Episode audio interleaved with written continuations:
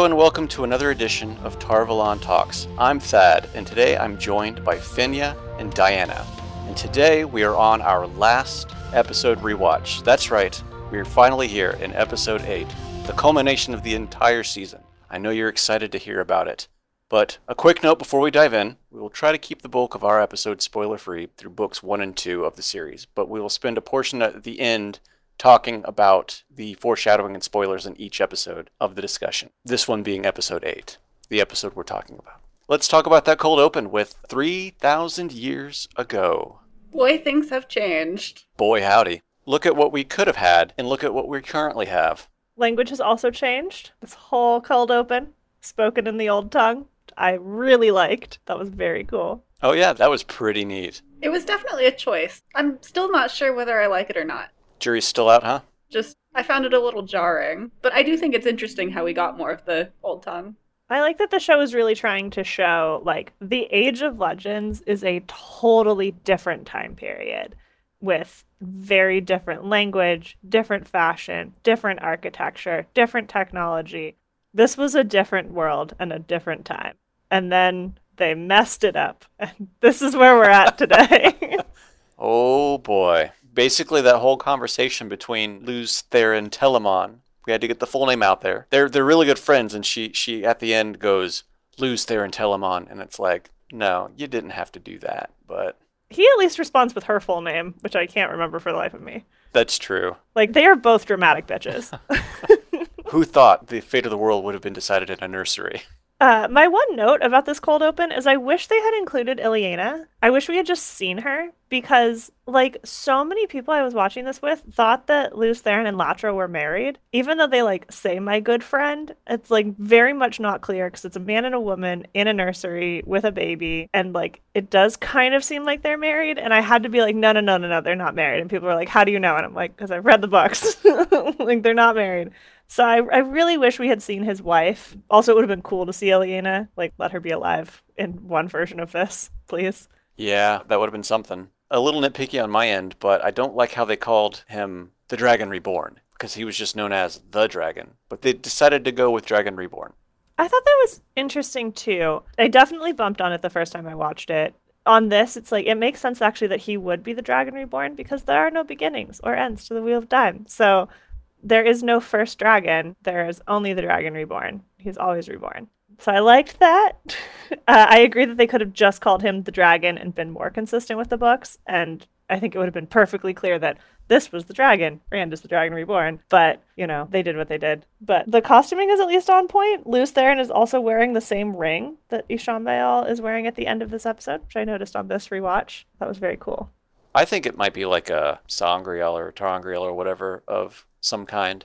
Could be. So it might not be the same. It might just be very similar. But I like that it's like a part of like another way that their costumes are connected. We also finally get, you know, at the end of the cold open, the shot of the futuristic city because we basically had the ruins of it at the beginning of episode one. So we got that nice. Here's what this looked like. Because I, you know, I immediately picked up like, oh, this is that shot, three thousand years ago. Yeah, it's a nice callback to episode one too. And again, it just helps establish how much things have changed. Which obviously, like we we get those markers by the language and the clothing and technology and all of that, but it's just one more way of showing, like, yeah, this things were drastically, drastically different. Like they had flying cars. Man, did they screw up? They had flying cars. now they're using horses and wagons. Oh, 3,000 years later is a rough time. Yeah. So there really isn't much else to it outside of them talking about going and taking a strike on Shayol Ghul, really, it's Luz that wants to do it, and the Tamyrlin's like, no, you shouldn't do that. It's a bad idea. It's a terrible idea, which is fair. Thad, you just called him Luz. No. Yeah, I did because I know you hate that. No, it's Lews there. Oh my God, we will get there. ah. you guys can't see me, but I like literally face bombed when he did that. I was so upset. She she did both hands to the forehead. Just no. it's Lews Therin or not at all. I win again, Lews Therin. now who's the one being dramatic? I'm always dramatic. Uh, speaking of of Lews Therin, Do we want to go to the Blight? If we have to. We may as well. It's not a fun place. So we continue on with Moiraine and Rand making their way to the Eye of the World. And um, Moiraine is continually like, don't touch anything, don't touch anything. We'll, we'll get there eventually. And she begins talking, and we see Malkier. We actually get to see the seven towers of Malkier, which was a very nice touch because Rand is like, hey, what, what's that over there? And Moiraine just kind of gives a flyby description of it. So in this scene, she kind of intimates that the blight is moving around and like the towers were farther back previously, I think. Is that something that is true in the books? It wasn't that the blight was moving, it's that it is accelerating in its, I guess, continual takeover of non blighted land because it was supposedly when the blight took Malkier, it was like 40 years ago, and now 40 years later, it's almost at Fal Dara, which is a pretty decent distance because it, it, she said something like it only moves a mile a year before, but it's moving like exponentially faster and faster, which just shows that the Dark One is getting more powerful. Okay, so I just completely misinterpreted her statement then. Well, it's a poorly written line. I know exactly what you're talking about, Fenya, because I also bumped on that. The first of many in this episode. Yes, yes. I also bumped on that when she said it, and I was like, "The blight is no, that's not no, that's not what they mean. They don't. They're. they did not write what they meant there." because it doesn't make a lot of sense. Yeah, I was I was really confused. I was like, this doesn't seem right, but no, it doesn't. It's incorrect. This episode also has a lot of jumping around. So I don't know if we want to maybe like cover all of the Blight stuff and then cover all of the Fal Dara stuff and then cover all of the Eye of the World stuff. Cause like the scenes are a lot shorter and a lot more like jumpy jumpy. They yeah, they really are. Yeah, I think it makes sense to talk about like the storylines as a cohesive unit rather than go scene by scene. So Rand falls asleep in the Blight, unwise, because that's where you get nightmares of Ishamael and the Dark One. um, to be fair to him, he's been having nightmares of Ishamael for a while now. That's not new. True, but this is the worst, I think, maybe, because he watches the Dark One just straight up murder Moiraine in front of him. Really scary. Like in a in a very graphic way to boot. Yeah, just sword through the mouth. Not through the mouth, well, through the mouth, but through the back of the head, out the mouth, which is like, ooh. Yeah, didn't look great. And then we get, yeah, then they they start talking and they have a very weird conversation uh, where Ishamael, I'm just gonna say, like, I can't remember when the show establishes that this is Ishamael and not the Dark One, but this is not the Dark One. Like, this is Ishamael. We know it's not the Dark One well, we know it's not the Dark One, but he is still continually referred as the Dark One through the end of the episode. Okay, fair. Okay, so the Dark One with heavy air quotes shows up, and I did not like the way they did his transformation from Ember eyes to regular person face. It was really bad. he didn't like the arrow through the eye, and he pushes it in, and it just kind of like sucks into his eye socket and regular face. I think that's a cool concept. I feel like there's a lot of like more again like more missed opportunities. Like they could have had him continue to be clouded in or sheathed in smoke the way that he was in that first dream when we first see him with the ember eyes and like then have Rand shoot him in the eye and push the arrow in and then have the whole thing get sucked up. But like he shows up with like his ember eye face and then in like Age of Legends clothing. It's very weird looking. And also just the special effects are bad, but the special effects in this episode are bad. We know why. It's because of COVID. Like I I have to I have to move past the bad special effects cuz like there's just there's nothing they could have done. I do like how they concealed the actor for Ishamael for so long because apparently and I didn't know this like over in I think it's one of the Scandinavian countries. He's like a super popular actor, so they didn't want to like give up the ghost early.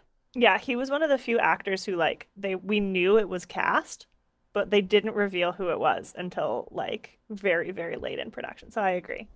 so for for for some of us uh, stupid Americans, it would have been they would have said the name and would be like, "Who?" Um, I like him. I like his portrayal of of the Dark One in general. I think he's not he's not the crazy kind of megalomaniac version that we get. It would have been wild to see that in the show. Like as insane as he is in the books, to see that in the show. But they went a different route, and I kind of like it. I like a creepier, more manipulative villain. Yeah, I really like him. I think he's fantastic. I just never want him to call Luce there and lose again, or I will lose my mind. You'll you'll lose your mind. Incredible. Yes. And the way that Rand gets out of the stream is very sad, very upsetting. He stabs himself in the in the stomach. He takes a gamble on it too. Yeah. Yeah. He's like, this has to be a dream. So what does one do in a dream? Instead of like smacking himself, wake up, wake up, he puts a sword through his gut. Yeah, that'll wake you up. Ugh, it made me so sad. Like Rand is already has suicidal tendencies. Like, no, Rand, no. And then almost the worst part to it is he wakes up and the conversation for the beginning of the dream is the exact same. The exact same. Which I loved that. Like I thought that was fantastic. Yeah, they don't do the same intonation though, which makes it very clear that it's not exactly the same. Like they they like refilmed it. So I don't know how I felt about that. I kind of wanted it to be the same intonation, but I thought that it made sense for it to be a, just a little different because, you know, this isn't the dream world. Like, this is real life. So those minor differences, like, I could hand wave away. But the thing that I enjoyed most about the scene is that he wakes up and you're not initially sure whether he's actually w- like woken up from the dream or not, or if he's just gone into another dream. Yeah, totally. It's very well done. As they continue through the blight, they start talking about channeling, and Rand is like, teach me how to channel. And we have yet another missed opportunity by the script because Moiraine says that she can't teach him how to channel because he's going to go crazy. Something we, as an audience, even a show audience, already knows. Well established. Way to go. This was a perfect chance for her to be like, I can't teach you how to channel because men and women touch different parts of the source and channeling is different. And it would be like a fish trying to teach a bird to swim yada yada, all of those great metaphors that they use in the show. And I do not know why they didn't address it. They set themselves up perfectly. Yeah, that's that's one of those really nitpicky things about it that it's just I was waiting for them to do that too. To be like, I can't show you how to do it because intrinsically we're two halves of the same whole. Yeah. And I was like, oh, maybe for some reason the show is like, we're just going to get rid of the gender binary completely and men and women channel from the same half of the source. But then they establish that it's different halves in the Wheel of Time Origins episodes, which you guys talked about before. And so I was like, but they are going with men and women channel from two different halves of the source, and the two halves are different. So why are they not addressing it at this point where it would have been really easy to do so? Well, on that logic, the Aes Sedai would go mad from the corruption anyways, so. True. Like, it's just, and like they've already established that they can't see Logain's weaves, but they never quite go into why. Like, I just, ugh, it bothers me. I, it's, it would have been, again, such a very simple, just like, because you still could mention, oh, and also, if I, even if I could teach you, you would still go mad. Like, you can still have that line but it just would be more world building and also more consistent with the books and also would have made more sense. But she does give him the little fat man angreal, so there's that. He's not bald in this one though, he's wearing a hat. Well, he still could be bald, even if he's wearing a hat. That is true. that is technically true. Um, and they reach the Eye of the World, which Rand recognizes from his past lives because he fought Ishamael there before as Lews Therin. And Rand is also, it finally clicks for Rand. Oh, right if anybody who goes with the Dragon Reborn will die when we go to the Eye of the World, and Moiraine was going to go with us, that means Moiraine will die. And I was like, yeah, buddy, Rand's not the brightest bulb. He's just a farm boy from the Two Rivers. The look that Moiraine gives him is so perfect. Just like that smile and nod as she continues down the steps. Yeah, she's like, yeah, honey. A testament to her character, for sure. Mm-hmm. Then back in Fal Dara, Nynaeve and Lan have a conversation about how Nynaeve could track Moiraine, like, and that's how she followed them. She didn't follow Lan, and teaches him how to do so. So I was like, okay, cool. Yeah, she has a tell apparently. We don't know what it is, but she has it. Convenient. You'd kind of think that Lan would have figured it out by now. I was wondering that too, but I also was like, Lan doesn't need to track Moiraine via physical tell. He has the bond, so he always knows where she is. Which is why he always gets so erratic whenever she masks it. Because we've seen it twice now, and both times he's just like, hey, come on now, don't do this to me.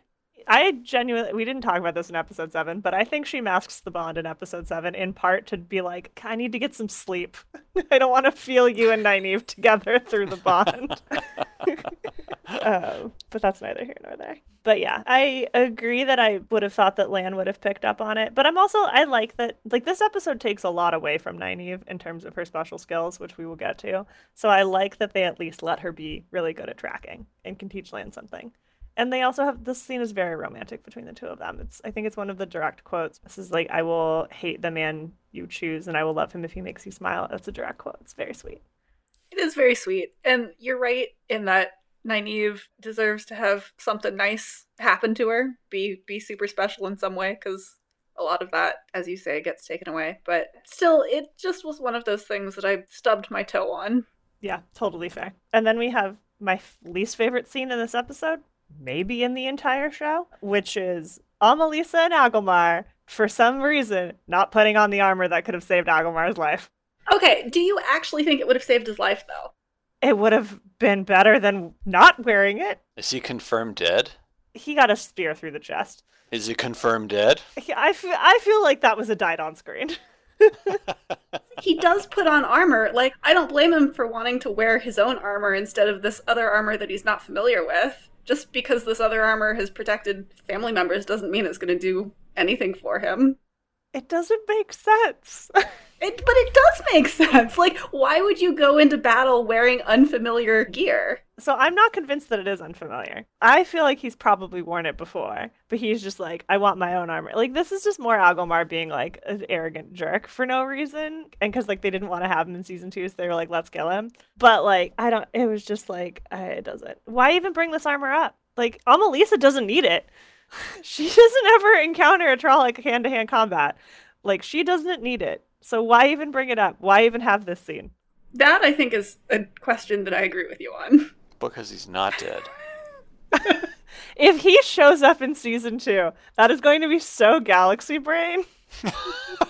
like, like show Agelmar is such a hothead compared to book Agelmar. Like he's cool, he's calculating, he's smart, he knows what he's doing, he's very well respected. And this one, he's just like, no, I'm going to do my own thing. I don't care what anybody says. And then he takes a spear to the chest.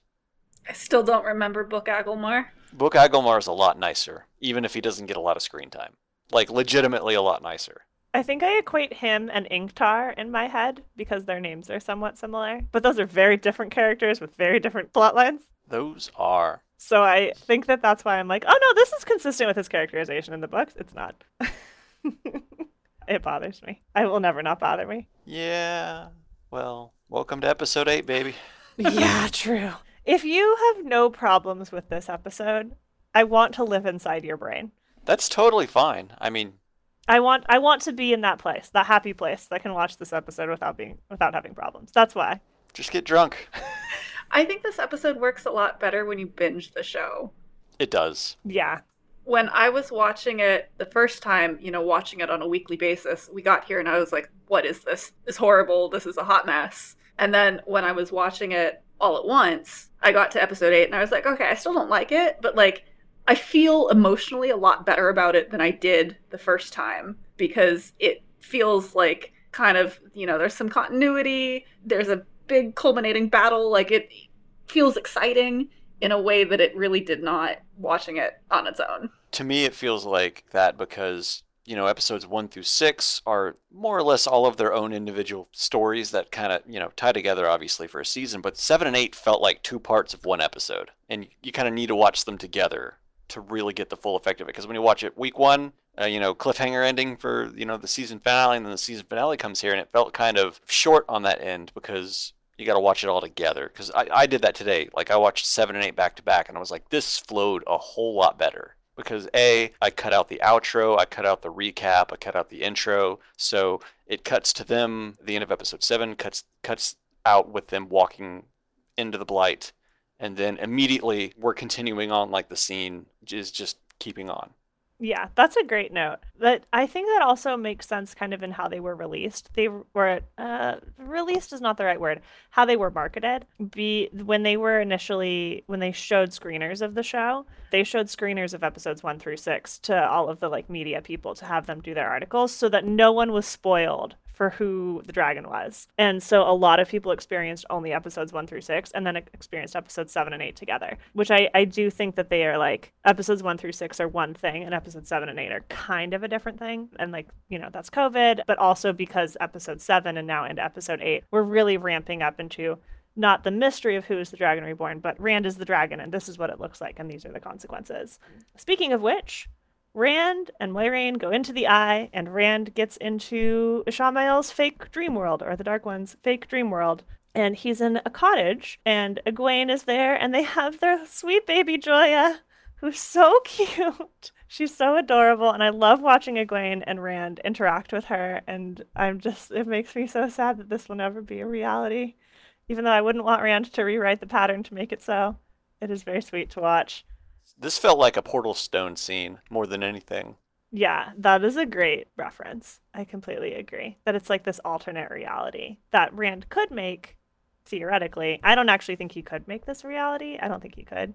I also love that Rand almost immediately knows that this is a false reality because Egwene is his wife and not Wisdom and not an Aes Sedai. And like later on the episode, he's even like, but what about what she wants? Like, Rand really cares about Egwene and he loves her and he does actually want what sh- like he wants her to go for her dreams, which like as women we could all be so lucky to have a man who will support us in our dreams. Like I love that. I love feminist Rand. Go Rand.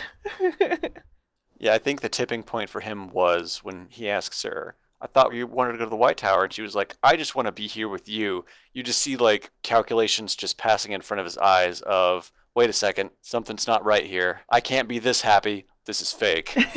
yep. Especially because they had been fighting about it. And like earlier that day, they had a conversation where like, no, but we are going to go to the White Tower together and we're going to fulfill your dream, Egwene. So definitely a miscalculation by the Dark One to be like, but this is the reality you could have where she's your wife. He clearly doesn't know Rand very well. But Rand has his one his one big brain move where he realizes that he could trick the Dark One into teaching him how to channel by saying like, "But how do I make this real?" And the Dark One like starts to teach him essentially the flame and the void, like center yourself, focus all of your want on the baby and like how much you want it, and you can see the power start to flow through Rand. And it's originally not tainted; it's just the white threads yeah, that was a nice touch. Yeah, it's really it's like, oh, you can you can literally see the moment when Rand starts to fight the Dark One because then the power, the taint starts to show up. It's really really well done. I do really like this part of this episode. I think they handle Rand and his battle with the Dark One much better than the book, honestly. Much better than the book.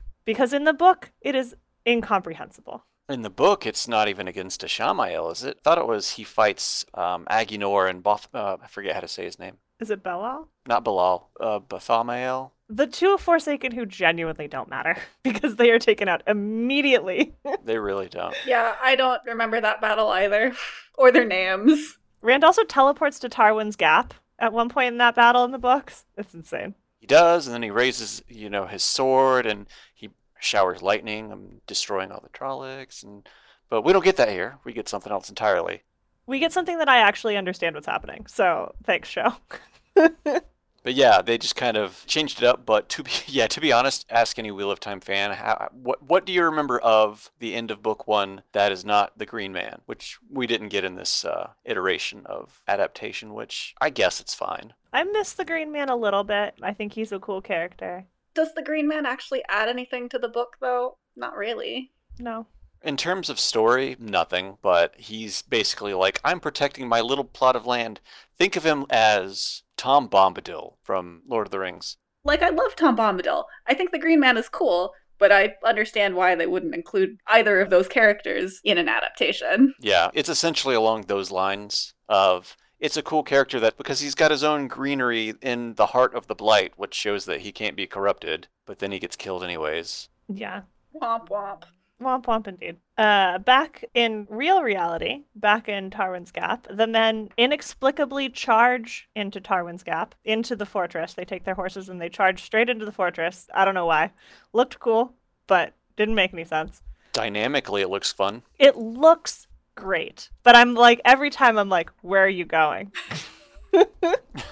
like you're not charging into anything. And the enemy can't see you so you're not intimidating them. Where are you going?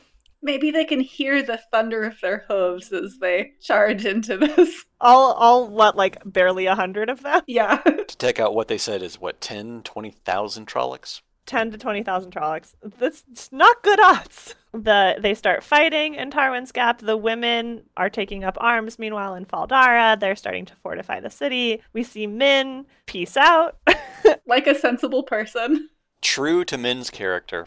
Yes. Yeah. I I agree. I, I think Min has a very strong sense of self-preservation, and so she is like, goodbye. Uh, we will see her again. I'm quite sure we will see her again in season two. The Horn of Valere in the show is not in the same place that it's in the books. It is under the throne of Fal Dara, which is a change that I like and makes a lot of sense to me.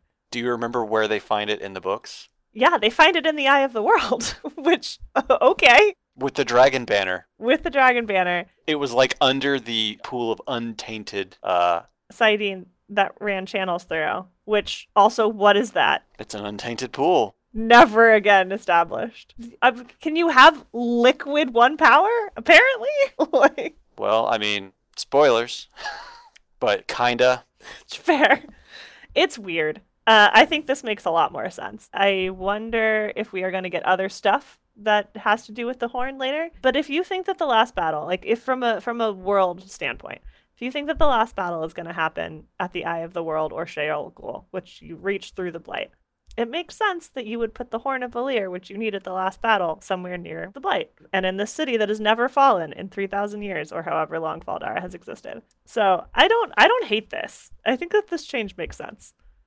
Yeah, it's fine. It's a totally fine one that uh, they happen to have it and they know what it is. So instead of it just being randomly found, like, yeah, I like this a lot better. Yeah, it makes it less Holy Grail esque, which is really what the Horn of Valere feels like in um, in the books. I mean, I kind of like Holy Grail esque, but again, I'll be honest, I didn't remember how the Horn of Valere was found.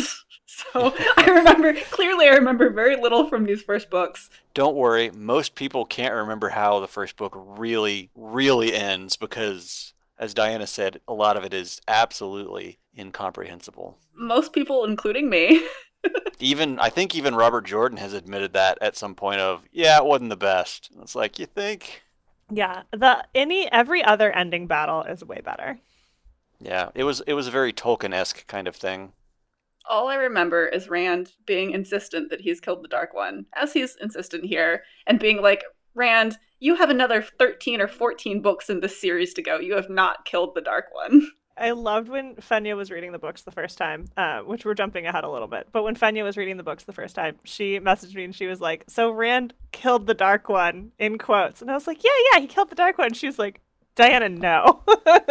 like, I am, I was not born yesterday. I'm not an idiot. he has not killed the Dark One when I started reading, there was only like seven books out, seven, maybe eight. Okay, but even even when you have seven or eight books out, like you know by the first, if there are another six or seven, you know, yeah, you're reading, you're just like, yeah, yeah, you're not gonna get that lucky, buddy. Nope.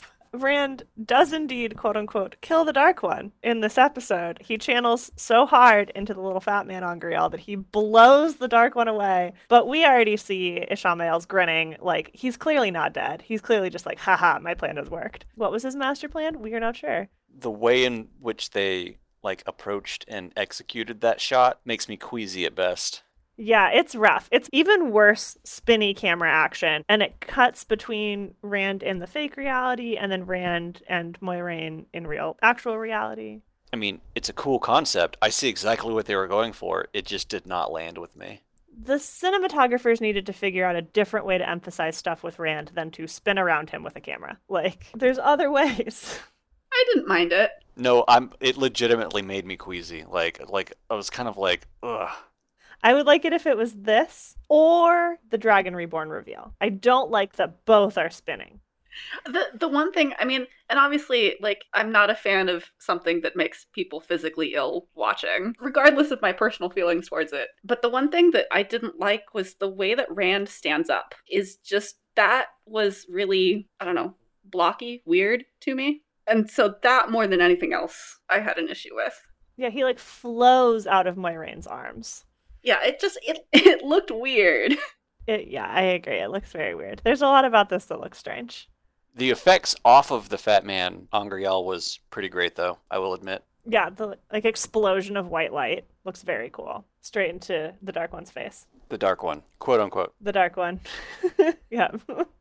Uh, in Fal Dara, things are not going quite as great. Padan Fain shows up with two fades, which absolutely terrifying. Everyone up to this point has been terrified of Fades, but except for Padan Fain, he is super scary. He breaks into Fal Dara very casually, immediately goes to where they just located the horn and takes it. And like, I thought he stabbed Uno. I thought Uno was dead, and I was like, no, no. They're all writhing around on the ground, and they show Fain stabbing Loial with the ruby dagger, which, if you've read the books, is a big old no-no because you're dead in like ten seconds with that.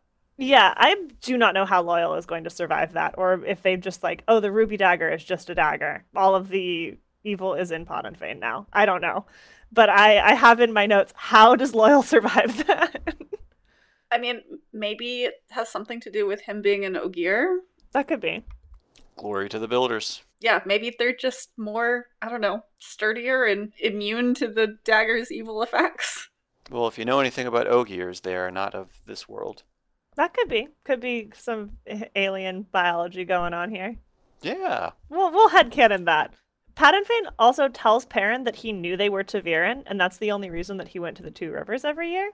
And he specifically said all five of you are ta'veren, so we're establishing that Nynaeve and Egwene are in fact ta'veren and steering away from just the boys. Yep. Which I like. Let the girls be ta'veren. So, but that also like calls back to Doll's concern from episode one of how does Moiraine know that these boys are ta'veren? What have they done? They must have done something because Padan Fain is aware of them. He is a very powerful dark friend, but clearly they must have done something. He has this whole monologue about how like you guys, some of you guys will turn to the shadow, and they show Mat looking very, very bad, walking into I think Tar Valon. I'm going to assume Tar Valon. And I, they better not make me make Mat a dark friend. I will be very upset. Don't do that to my boy. I mean, I don't see how they can. It would be insane. Like it would be the most insane choice. I don't know what direction they're going to go with him for season two, because since he's separated from the party. I don't know. But it better not be Dark Friend territory. That's all I will say. And Perrin picks up an axe to fight Padan Fain, but Padan Fain just waltzes away like nobody's business because he could not care less. And he has the Horn of Valere now, so we are going to have to chase him in season two, I am assuming. The down on the field of Tarwin's Gap, we have Amalisa and the five other, the four other women, four or five other women who she's with. They couldn't channel from a wall. They had to pick an empty field where they're totally exposed. It's this big open flat plain, and it's like just five people standing on it, and it looks so weird because it's just them standing out in the like they're not like at the gates or at the walls of Fal Dara. They are like what feels like a mile out from it, standing there, and it's like that just that just felt very weird. Maybe they were concerned about collateral damage, because if they're not great channelers. Well, as we come to find, They are not. Amalisa, at least, is not. I think the actual reason that they do this is I think it was a COVID protocol. yeah, probably. Yeah, I mean, I'm sure that there was a practical reason, because otherwise it really is not a very sensible decision. I gave a lot of stuff in episode 8 specifically a pass just because, you know, we knew that a lot of that stuff got messed up because of COVID. So it's like they did the best they could with what they had. So it's it's it's hard to it's hard to be overtly negative on a lot of stuff knowing that. Yeah. They link. I'm pretty sure this is not how linking works in the book, but they link. This is not how linking works because the whole thing of linking is you can't do what they did because the link will immediately fail if that starts happening and it doesn't. Yeah. Specifically with the women burning out. I don't know what the showrunner's explanation for that is, but it is a specific security feature built into linking to where if you overchannel, the link fails.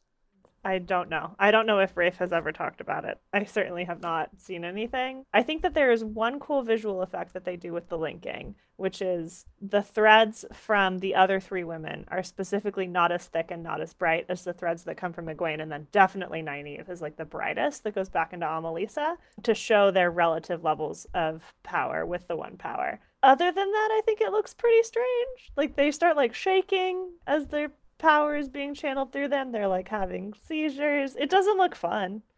They're convulsing, they're stumbling. It's supposed to be euphoric, right? Yeah. The only one that seems euphoric about it is, uh, what's her name? Amalisa. Amalisa. She's the only one. Everybody else is kind of just like getting racked with just pain, it feels like, you know, before they start burning out. Yeah. Yeah. I mean, Egwene even says I'm burning. So that doesn't seem great. I do like the burnt out eye effect. I thought that was very cool. But yeah, uh, not great. And then Nynaeve sacrifices herself and burns herself out? Question mark. So what it felt like there is that you know, she, yeah, she grabs onto Egwene to save her, but the whole thing about linking is that when you link, only one person has control and can channel. So Nynaeve shouldn't have been able to technically channel to heal Egwene and take on the brunt of whatever Egwene was getting from the link. It's very spotty what they're doing here with with linking as uh, a thing. Very, very spotty. And then Nynaeve burns out and falls over, and Egwene sobbingly heals her, which is another thing. Uh, earlier on, we kind of skipped over this, but earlier on, Egwene can can listen to the wind and Nynaeve cannot. I did like that though, because I think that's a great way of introducing Nynaeve's block. Yes, I agree with that. Okay, so do we think she got blocked when she healed everybody after Logan killed Lan? I think that she realized that that was like that she could channel, and so what she had been doing subconsciously, she now like has issues with. Okay. I suppose she does say like basically from the first time I channeled, which is when she heals Lan and everybody else who gets hurt by Logan. So, okay, but that's still it takes away one of Nynaeve's special powers, which is listening to the wind and being able to hear the weather. And then over in this last scene, Egwene heals her of like essentially death, which is another one. Like Nynaeve is the super healer, which the show has already established. And I was just like, give Nynaeve something to do. like you're taking all of her powers away. Yeah, this whole thing with the link is just the linking, and uh, it just racks my brain just knowing how linking in the books works because they're just playing very loose with it. Yeah, fast and loose, and in a way that is just not. Because A, the link is supposed to break whenever overchanneling starts happening, and because they don't do that, um, Amalisa, when the, the leader can end a, a link or pass leadership on to somebody else at any time, but she's so wrapped up in it that she can't drop the link, which shouldn't technically be possible. It would fail before she could drop the link. So it's kind of like, I don't know. It was weird. So I agree that the scene doesn't work from a book knowledge standpoint, but I also kind of wonder. I mean, I don't think we're ever going to get a deep dive into the mechanics of how linking works in the books. I mean, in, in the show. So I kind of feel like this is just what linking is in the show now. We barely get it in the books. Yeah, it'll be interesting to see when, like, because in season two, we're going to get a lot more ch- channelers and we're going to get a lot more channeling. So it'll be interesting to see how they handle linking in another culture that I'm I'm holding back from talking about so that we can fully wrap up the pre other stuff because I'm sure that they will handle it there. They have to. It's like pretty essential. So it'll be interesting to see how that how that works and if if linking if they continue to have this linking physics for lack of a better term. To be fair, like 90% of information on linking comes from two sources that's not in like in the books and that is the big white book and then the companion book. So that just goes to show you how little of it is talked about because it's a lost art. Like women can link in books and stuff like that, and they know that only a certain number of them can link as so far, and even that is not knowledge that is well known among the Aes Sedai. One person who will not be able to link, at least for a while though, is Moiraine, because the Dark One shields her pretty early on in their confrontation. I am convinced that she is shielded. A lot of people thought that he stilled her. There's no way compare that when he shields her, you know how you see that it go into her, and with Logain you see it get ripped out. We don't see that with her, but we see the shield come around Moiraine, and then you see lose, not lose. You're just trolling me now. we see Shamael with his little ring thing, and he like taps his fingers together. That's basically him tying the knot of it, so he doesn't have to maintain the shield anymore, since he knows how to do that. Exactly. And tying off a shield is something that is well established in the books. I'm confident that that is what has happened to her. Mm-hmm. Yeah, absolutely. Also, Lan can still feel the bond, and he can feel the bond that is masked. If she was stilled, the bond would have been severed. And then we would have gotten crazy Lan. Yes. And that is not what happened. Moiraine can still channel. This is actually something I am happy that they did, which we'll talk about in the spoiler section in just a second, because I think it sets up a lot of things for later and later seasons. And I'm very happy that they did this, even though I know there were a lot of people at the time when it happened who were like, what the hell? They just gentled Moiraine. This is insane. She's not gentled. She's going to channel again, guys. It's fine. Moiraine will be fine. yeah, it's good. So, what do you think of the big cuendillar disc Oh, I thought that was so cool. I love this as one of the seals of the Dark One's prison. And that Ishamael is like, I need someone to channel very, very powerfully at it in order to start to crack it. I loved this. Yeah, I'm similarly. I thought it was great. I just I really like the visuals of that, like the set of that scene in general. I thought it was really pretty. No longer are they little handheld discs that can't be broken. We might get some handheld ones. Like there's nothing that says that the seals of the Dark One's prison all have to be the same size. That's true. That's what I'm hoping for. I'm not convinced that they're all going to be this large. I think that this one is different and all the rest are going to be smaller. It might be something along the lines of there's a bunch of small ones and that was that was the big one like the final kind of seal thing and now that that one's broken, he can touch the world a little a little easier now.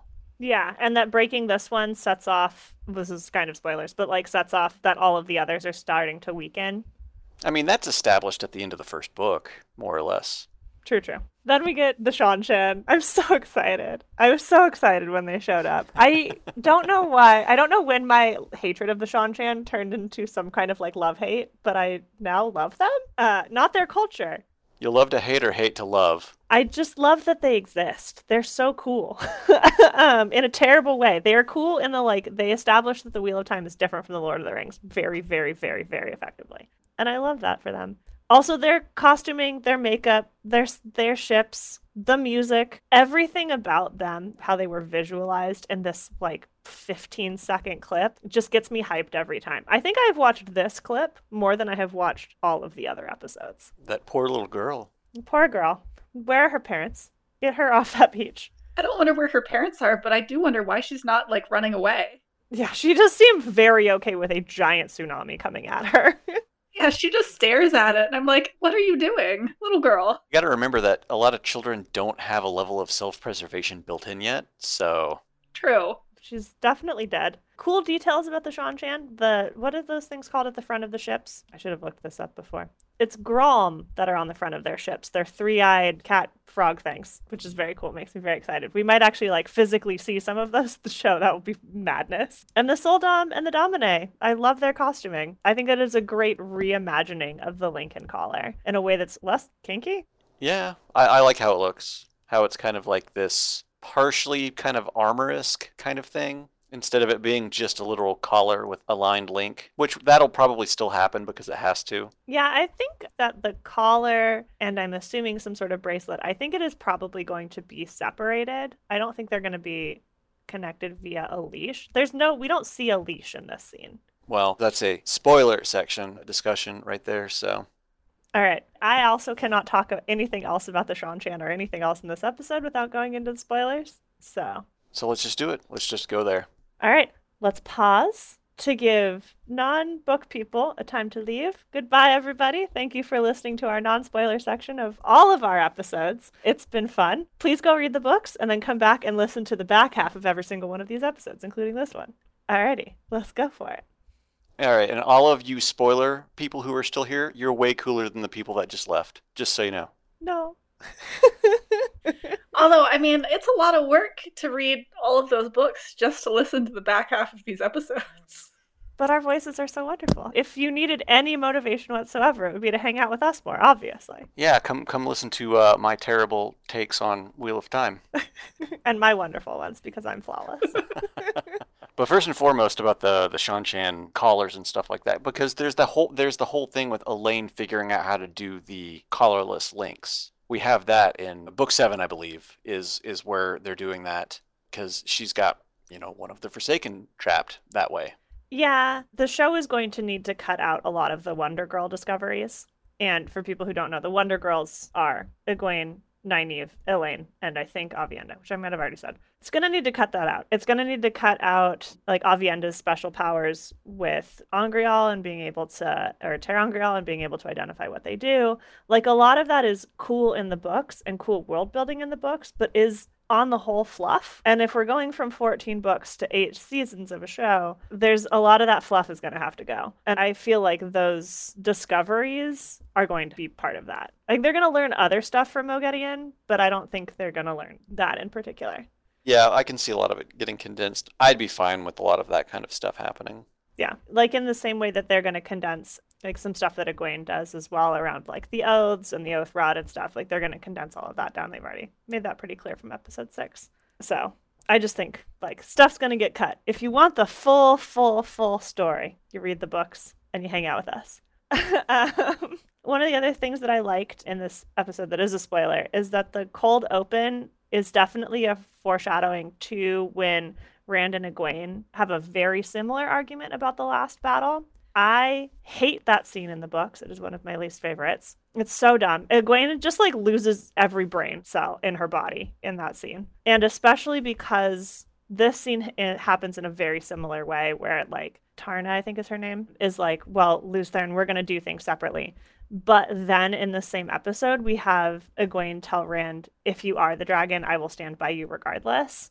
I'm really hoping that we get a rewrite of that scene with an Egwene who makes more sense and is like, Rand, if you think that breaking the seals of the Dark One's prison is the way to go, I don't agree with you, but I will support you. That's what I'm hoping because ugh, that scene makes no sense. It's so dumb.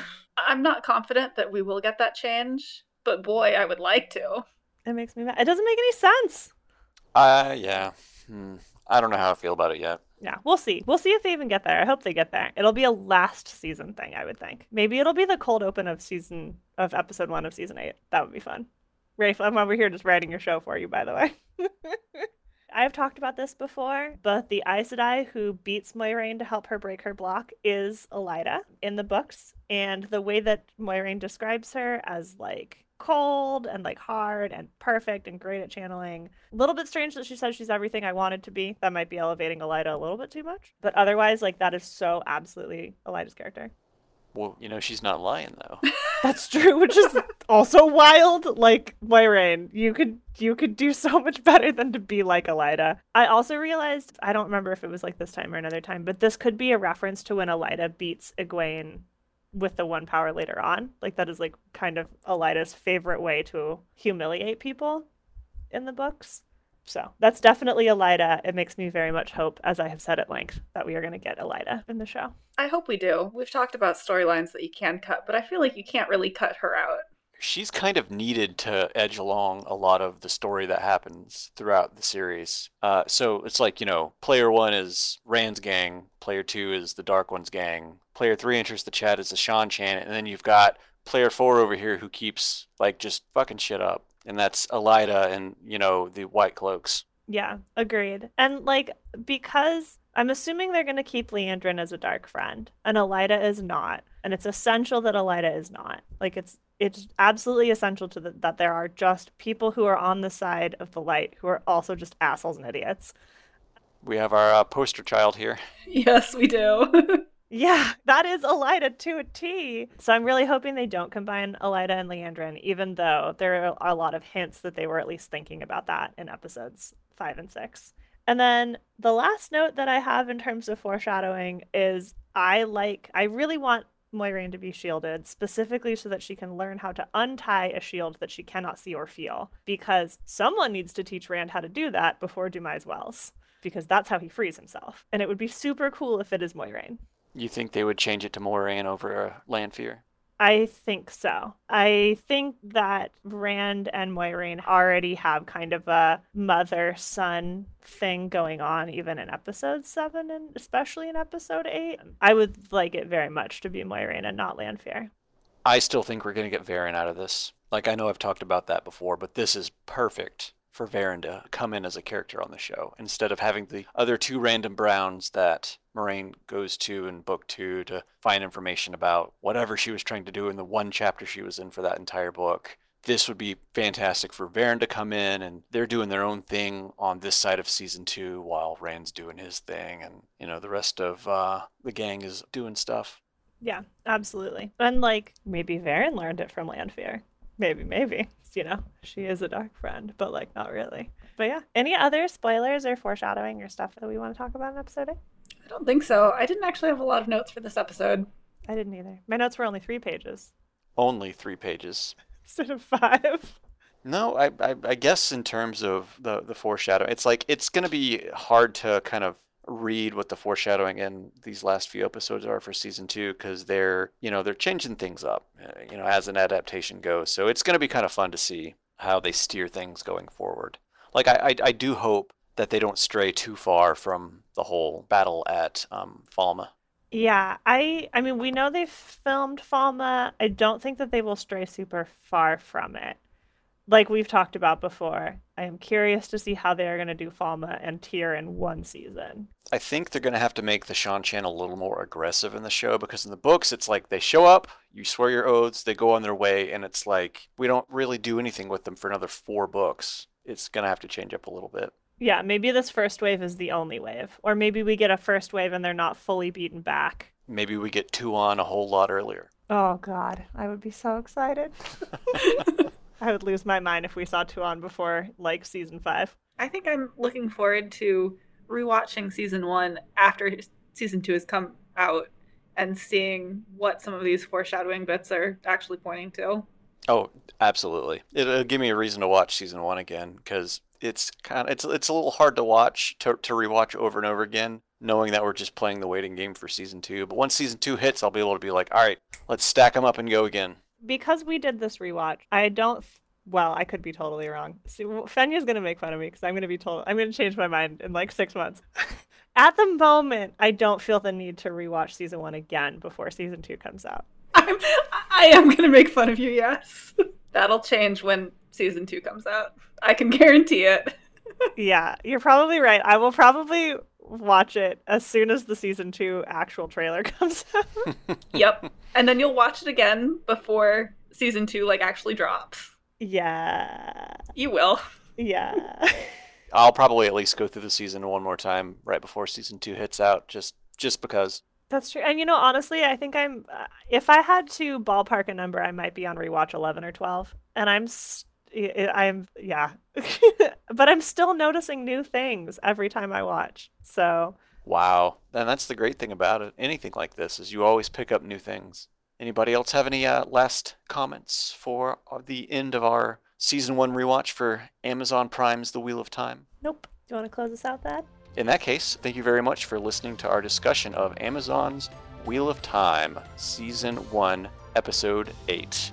If you have any questions or topics you'd like to talk to us about, feel free to send us an email to producertvt at gmail.com, or you can join us at tarvalon.net in our general forums, where we have created a special thread called TarValon Talks, pinned at the top of the page. You can also chat with us via Tarvalon.net's Discord server in the TarValon Talks Discord channel. Thank you for joining us for our full season rewatch of The Wheel of Time Season 1. Until next time,